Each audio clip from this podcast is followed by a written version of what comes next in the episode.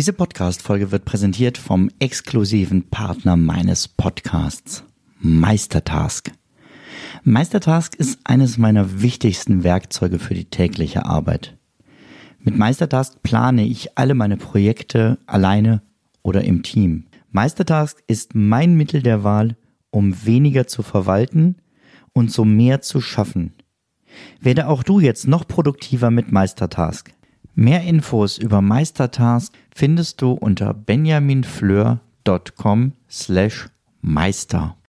Ja, ja, so ist das mit dem Stress. Ja, ja, so ist das mit dem Stress.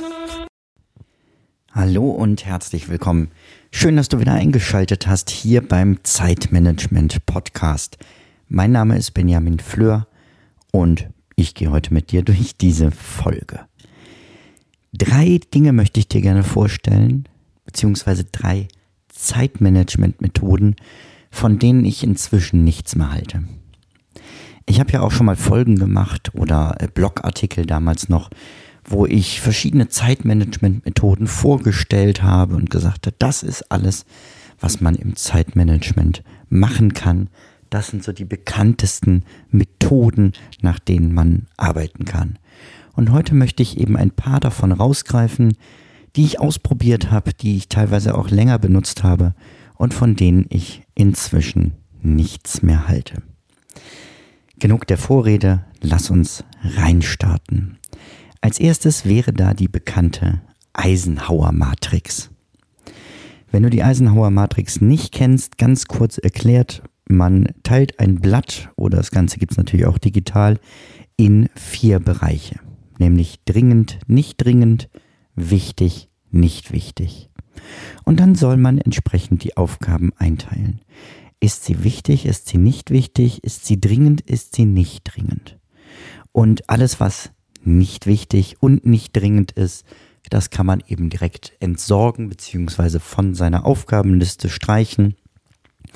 Alles, was ähm, wichtig und dringend ist, sollst du als erstes bearbeiten, aber da soll möglichst wenig drin sein, sondern so der ideale Bereich wäre an wichtigen Aufgaben zu arbeiten, die aber noch nicht dringend sind.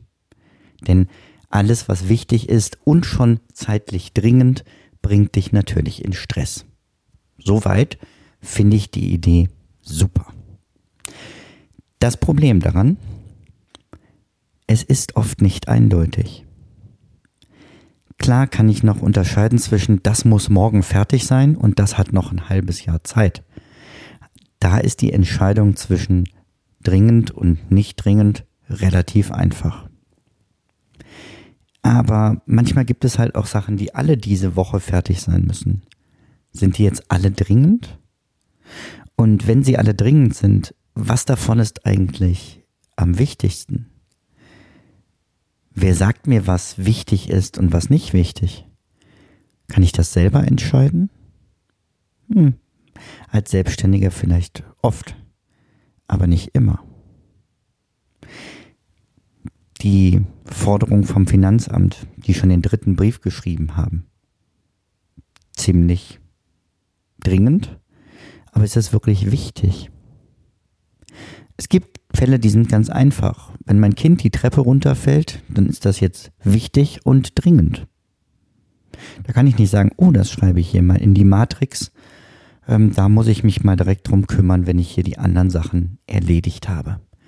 Aber solche eindeutigen Ausnahmen, die sind extrem selten. Und das halte ich für den großen Schwachpunkt an dieser Methode. Das Entscheiden darüber, ob eine Aufgabe wichtig, dringend, nicht wichtig, nicht dringend ist, dauert viel zu lange. Ich glaube, deshalb ist es gut, die Methode zu kennen, die Methode im Hinterkopf zu haben, aber sie nicht auf einzelne Aufgaben auf deiner To-Do-Liste anzusetzen, sondern auf Projekte. Und dann wird die Eisenhower Matrix zu einem großen Schlüssel, der dich wirklich weiterbringt in deinem Zeitmanagement. Wenn du dir deine laufenden Projekte anguckst und entscheidest, was ist davon wichtig, was ist weniger wichtig, was ist gar nicht wichtig, was davon ist zeitlich schon dringend und was noch nicht.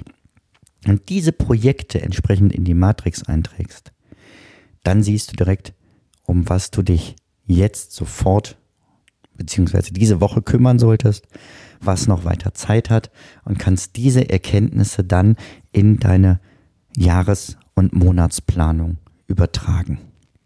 Dann kann die Eisenhower Matrix wirklich dabei helfen, deinen Alltag zu entschleunigen und dir nochmal aufzuzeigen, woran du wann arbeiten solltest. Also nicht komplett Quatsch, sondern worauf wende ich sie an? Und ich würde dir empfehlen, wende es auf Projekte an und nicht auf einzelne Aufgaben. Die zweite Methode, von der ich nichts mehr halte, das ist der Frosch. Äh, Brian Tracy hat ein, ein, Buch geschrieben, Eat the Frog First, isst den Frosch als erstes. Also nimm die Aufgabe, die du schon am längsten vor dir herschiebst, die Aufgabe, die gerade am unangenehmsten für dich ist, her und erledige sie morgens als allererstes. Das habe ich lange probiert. Mit welchem Ergebnis? Ich hatte morgens schon keinen Bock aufzustehen. Und dann mit der Konsequenz, ich bin einfach oft liegen geblieben und habe die Aufgabe nicht erledigt und weiter aufgeschoben, weil wenn ich schon später aufstehe, habe ich dafür ja keine Zeit mehr. Ich glaube, dass an der Methode was dran ist, wenn wir sie ein bisschen verändern. Mach mal aus deinem Frosch einen Zauberfrosch.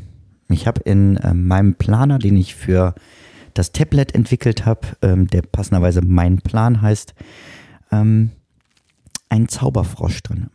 Das ist ein Frosch mit ähm, Einhorn. Zumindest sah der im letzten Plan so aus. Wenn ich jetzt in den aktuellen reingehe, da sieht er wieder aus wie eine Kröte und heißt auch der Frosch des Tages, ist aber von der Bedeutung her für mich gleich geblieben. Der Frosch Ta des Tages ist nämlich die Aufgabe, die mich den weitesten Sprung nach vorne bringt. Wie so ein Frosch, der zum großen Satz ansetzt. Das heißt, nicht etwas Unangenehmes setze ich an den Tagesanfang, sondern etwas, was eine möglichst große Wirkung hat.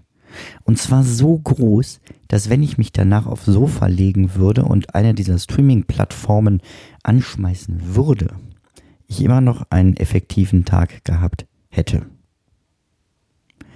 Diese Aufgaben gibt es, glaube ich, fast an jedem Tag. Wenn nicht, kannst du dir jeweils eine bauen, aber zu überlegen, was ist die eine Sache?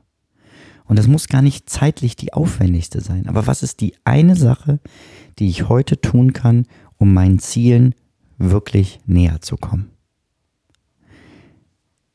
Setze statt diesem ekligen Frosch, den man auch noch essen soll, einen Frosch, der dich quasi auf seinen Rücken nimmt und möglichst weit mit dir hüpft.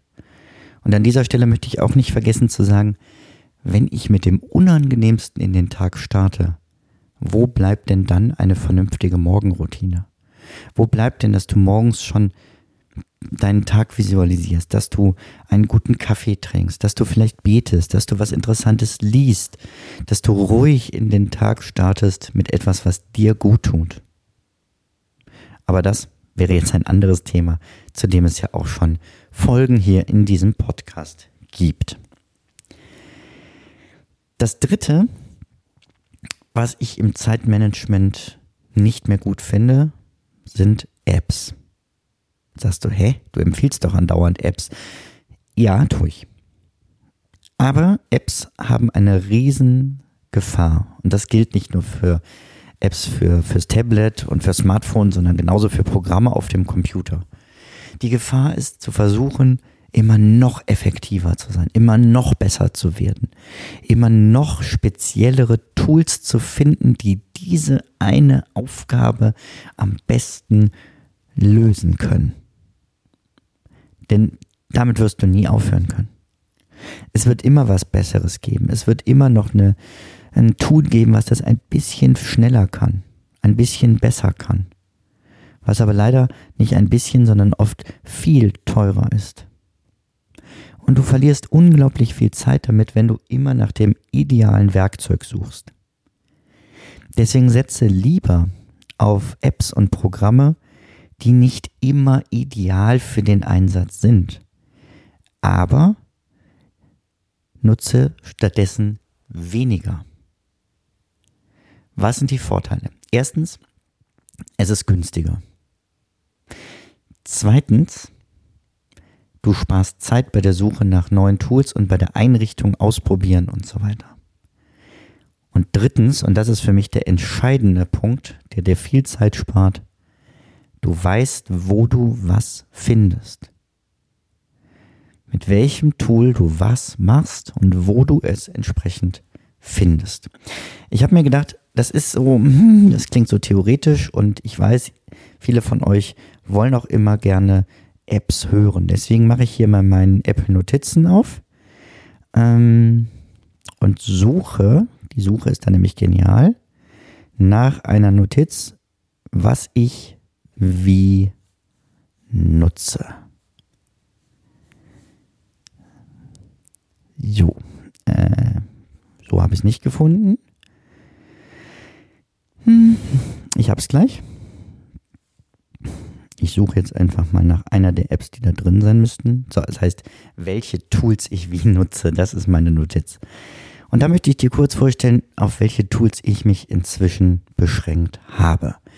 Gerade für die To-Do-Liste gibt es unglaublich viele spezielle Apps. Äh, du weißt, ich habe lange mit ähm, dem To-Doist gearbeitet. Ich habe mit äh, TickTick mal gearbeitet. Und jetzt nutze ich einfach die Apple Erinnerungen. Und daran fliegen alle meine persönlichen Aufgaben, natürlich sortiert nach Aufgabengebieten und, und, und. Ähm, das würde jetzt hier zu weit führen. Ich nutze ähm, Apple Notizen, um mir etwas zu notieren. Und zwar schnell mit dem Pencil, zweimal aufs iPad getippt, geht eine neue Notiz auf und ich kann schreiben wie auf Papier. Ich nutze zusätzlich, natürlich wirst du dir denken, Meistertask und Mindmeister. Meistertask setze ich immer ein, wenn es darum geht, Projekte alleine oder mit anderen zu planen. Ähm, das heißt, wenn es größer ist als meine persönlichen Aufgaben, kommt Meistertask zum Zug. Mindmeister, das Mindmapping-Tool für Brainstorming, Vorträge und so weiter. Wenn du mehr darüber wissen willst, benjaminfleur.com slash Meister. Dann nutze ich GoodNotes 5. Früher für Notizen, inzwischen tatsächlich nur noch für meinen Tagesplaner. Ähm, weil in Apple Notizen kann ich nicht vernünftig PDFs als Hintergrund legen und so. Da ist GoodNotes einfach deutlich besser. Das heißt, wenn ich mein, mein Jahr, meine Woche, meine Ziele, meinen Tag äh, plane und reflektiere, dann geht das immer in GoodNotes 5. Da ist aber nichts anderes mehr drin. Das heißt, ich weiß, wenn ich diese App öffne, bin ich im Planungsmodus.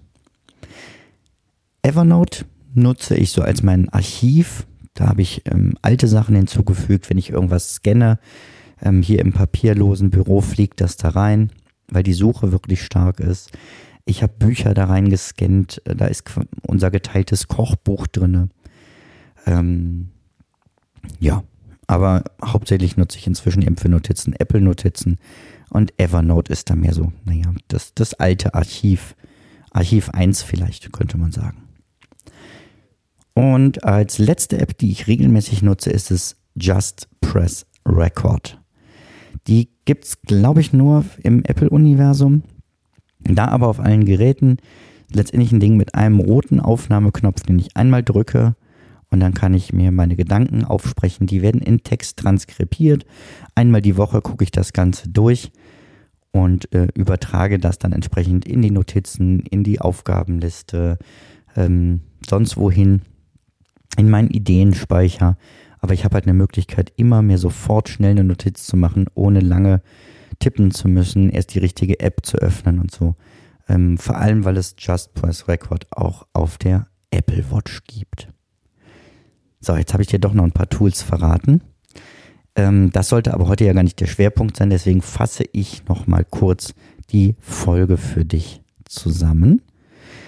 Als erstes die Eisenhower Matrix, nicht ansetzen auf äh, To-Dos, sondern auf Projekte.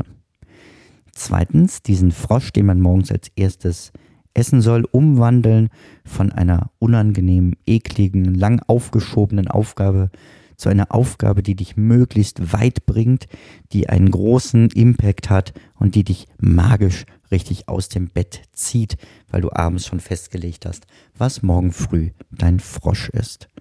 Und als drittes, nutze nicht zu viele Apps mit vielen Spezialfunktionen, sondern beschränke dich auf ein paar, die gut funktionieren, die solide sind und ähm, schreib für dich auch einmal auf, welche App du für welchen Zweck überhaupt nutzen möchtest, damit du da keine Doppelungen hast und weißt, wo du was immer wieder finden wirst.